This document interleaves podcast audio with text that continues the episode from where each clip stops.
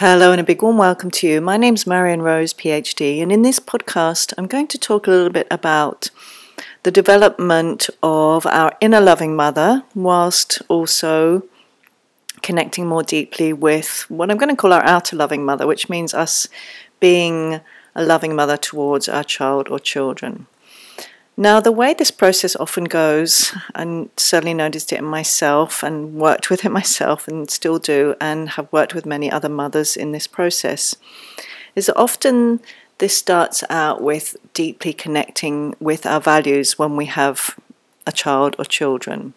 And often perhaps you've done inner work yourself, you've done some kind of psychological work, counseling, psychotherapy, self development of some kind of other or other. And perhaps you've looked at the effects of your childhood on your personality and your feelings and your life. So, what often happens is then when um, a woman becomes a mother, is often her most deeply ve- held values around being a human being come to light. And sometimes these have been developing over the previous years. That sometimes it's quite a surprise um, to her. So I wonder whether you f- found yourself in either one of these places. So for some women, suddenly they realize that they're wanting to do things quite differently. They're wanting to respond to their babies quite differently than to perhaps they were brought up or to to uh, the way they're seeing other people do that. And sometimes that can be more of a, a sudden thing that happens during pregnancy or even after birth. And sometimes it's more of a gradual process that's really happened, and depending on a woman's unique journey. And what often happens then is we start to learn about babies' development and what they need and um, many mothers I talk to want their babies to be securely attached. They want to meet their needs. They want to listen to their feelings. They really want them to grow up to be securely attached human beings who have a compassionate inner dialogue, who honor their needs, and who are deeply connected with themselves. And you may resonate with this. You may have searched and researched. I like those two words, searched and researched, and found parenting paradigms that really resonate with that. Strategies that are really understanding of the developmental process whereby our time in utero, our birth, and particularly our early years have a profound impact on the development of our personality. So I wonder if, again, that's you. For me, my own journey was that I had how many years before becoming a mother? 14 years before becoming a mother of being deeply immersed in the psychological world. So I did a degree on psychology, I did a PhD at Cambridge University on the mother infant relationship. And whilst I was doing my PhD, I also trained and worked as a psychospiritual psychotherapist. I also did plenty of other things in that time. I was a research fellow on infant development. I taught the therapeutic relationship to MA students. I trained in quite a few other modalities as well. So when I came to being a mother, I really wanted an approach that was really congruent with all I'd learned, both in developmental psychology and in psychotherapy, the most up to date research. And I found that in aware parenting. So, aware parenting was developed by Aletha Solter, PhD, and for me, it was a, a missing piece. You know, it fitted with all the research, all the therapeutic uh, work and study that I'd done, but it had this extra piece of really understanding babies' feelings. So it had the understanding of attachment theory, had the understanding of stress and trauma and how it impacts babies. It had the understanding of how uh, time, the time in utero and birth impacts babies. It had really understanding how to mirror and respond in an attuned way to babies, all of these things that I was already very well immersed in, but it had this extra piece that was completely unique. So I immersed myself in aware parenting, and I'm still passionate about it 16 years later. Uh, And about nine months later, I also got really into nonviolent communication, which is a, a wonderful paradigm developed by Marshall Rosenberg, which is all about it's a very, very different way of thinking about um, human beings and why we are the way we are, and a really different way of thinking and speaking.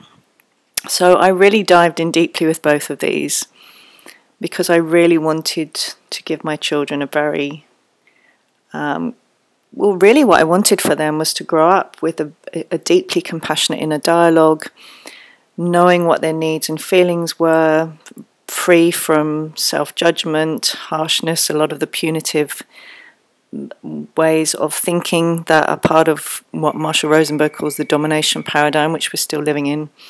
So, without the shoulds and the have tos and the can'ts and the judgments, and really, really clearly understanding themselves and their feelings and needs.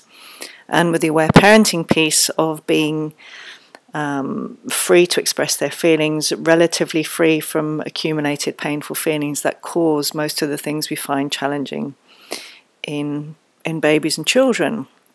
So I really uh, immerse myself in practicing these with my children, and I found them to be amazing, beautiful tools and paradigms and strategies, and loved how they worked together. And as the as the time went by, and of course because I was learning about myself all the time, and because I was wanting to do all these things with my children, to listen to their needs, to listen to their feelings, to refrain from ever shaming or blaming or punishing or judging or coercing, all of these things, that I started to realize that my inner dialogue changed incredibly. And I learned to listen to my own needs. I learned to listen to my feelings in an even deeper way, despite having done all those years of psychotherapy training and, and one on one therapy work. I got free from guilt and self judgment. And as my journey continued, I realized that I was developing what I now call my inner loving crew. So, my inner loving mother, my inner loving father, my inner best friend, and my inner beloved. And I developed what's what I now call the inner loving presence process, which is really basically what I learned through actually being with my children, through being deeply present with them when I was holding them, when I was listening to their big feelings, when I was offering them compassion um, all those things I learnt to then give to myself. And those then developed into, as I said, the inner loving presence process and the inner loving crew practice. And that profoundly changed my life. And then what happened was this amazing thing that then, of course, from my inner children, the younger parts of me experiencing my inner loving mother saying, I'm right here with you, sweetheart. I'm here with you. I'm listening.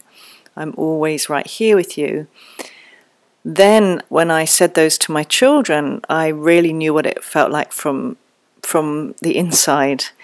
So, there was a new way and a new kind of um, deep naturalness, even more second nature naturalness to me that uh, these things just came from my own then embodied experience of receiving those for myself. So it's it's been a really amazing process and other things, you know, for example, my inner loving father, I learned to set loving limits, to speak my neo no. If you're familiar with my work, you already know of these. If you're not, I have other podcasts on these loving limits, neo no. Uh, and again, had a profound impact on my life, and they also really, really helped me in responding to my children. So, what I love is if we if we if we kind of step back for a minute, basically what happens is the what we what we experienced as babies and children becomes what we internalize. So the way our needs were responded to, the way our feelings were responded to, um, whether we were if we were shamed, we would learn to shame ourselves. If we were punished, we would learn to sh- punish ourselves. If we were shoulded and have to, we would learn to feel guilty. We basically internalize our outer, our original outer experience. So what was outer becomes inner. And, and because we were children and we were growing up, we needed to totally believe those things. So they become our identity. And often, particularly in childhood, in teenage years, and even in young 20s, we'll often completely identify with those. So we might have these beliefs about ourselves. You might say, I am this, and followed by some kind of judgment, or I should, or I have to, or I can't. Lots of guilt and shame and judgment and inner coercion. I have to. And we believe those to be true. We believe those to be part of ourselves because that's what we need to do growing up. We need to believe that those outside of ourselves know more than us and know the truth. And so what was outer becomes inner.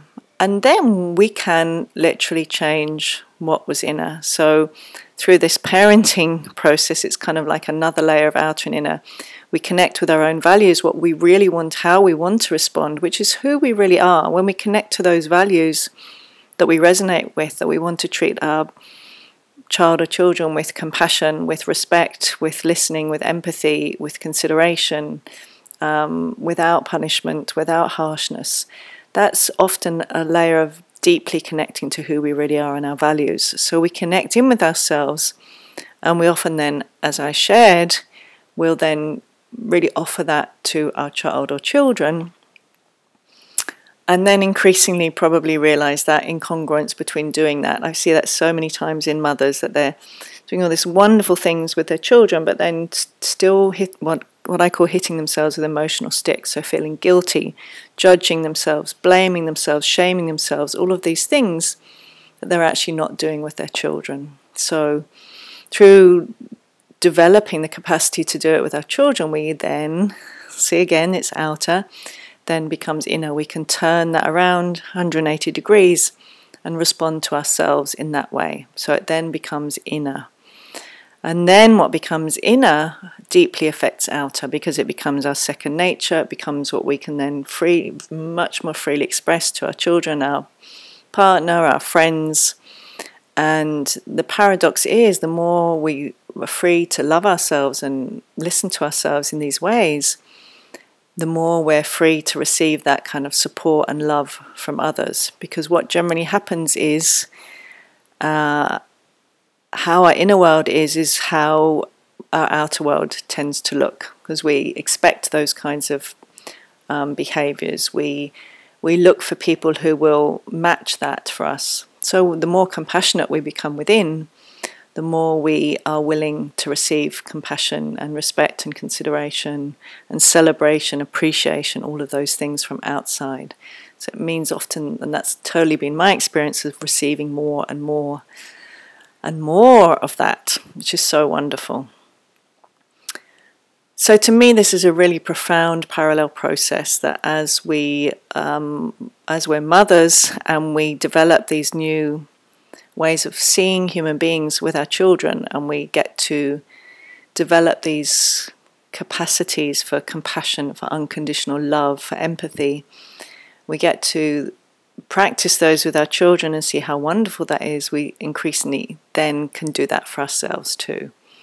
And of course, this doesn't ever replace outer support. It's still wonderful to receive all these things from the outside, but it's such an amazing thing to be able to give that to ourselves. Now, the other amazing thing is just as in aware parenting, we have all these capacities and skills to help our children heal from past hurts. So, when they're having big feelings over apparently little things, there are particular ways that we can listen and be there with our with our children and that's what became the inner loving presence process. I combined uh, aware parenting, pieces from that, pieces from nonviolent communication, pieces from the psychosynthesis psychotherapy I trained in, pieces from the field project uh, work that I was a facilitator in to develop this inner loving presence process.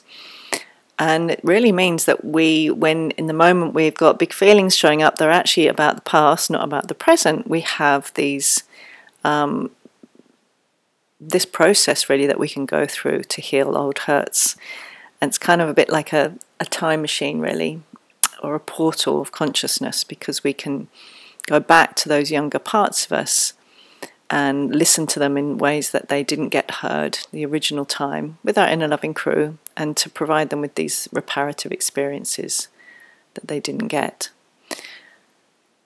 So, if the, any of this kind of way of looking at things resonates with you, I have lots of resources about this on my website, marionrose.net. I have both free and paid resources. There's, excuse me, there's the Inner Loving Presence Process free taster. There's the Love Yourself More free ebook. There is uh, there's my Inner Loving Mother, Outer Loving Mother little ebook, audio and video.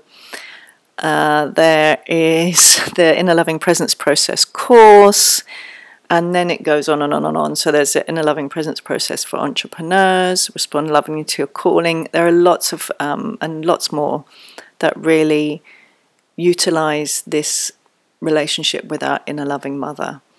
And to me, this is such a profound thing because we're really changing our identity. And that's been totally my experience. And from a psychospiritual perspective, what I found is that we're increasingly then living from our who we really are, our lovingness and our willingness, I call it our soul.